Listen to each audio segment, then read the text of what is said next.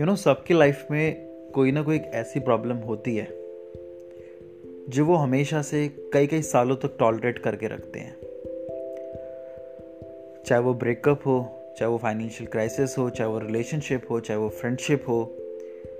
या कोई भी उनकी एक अपनी पर्सनल प्रॉब्लम हो, जिसके बारे में वो एक सॉल्यूशन चाहते तो हैं, पर ये समझ में नहीं आता कि वो सॉल्यूशन मिलेगा कहाँ। जिसके ऊपर वो बातें तो करना चाहते हैं पर यह समझ में नहीं आता है कि उन बातों को समझेगा कौन। So friends welcome to my podcast इस पॉडकास्ट में हम ऐसी डिफरेंट डिफरेंट स्टोरीज़ को शेयर करेंगे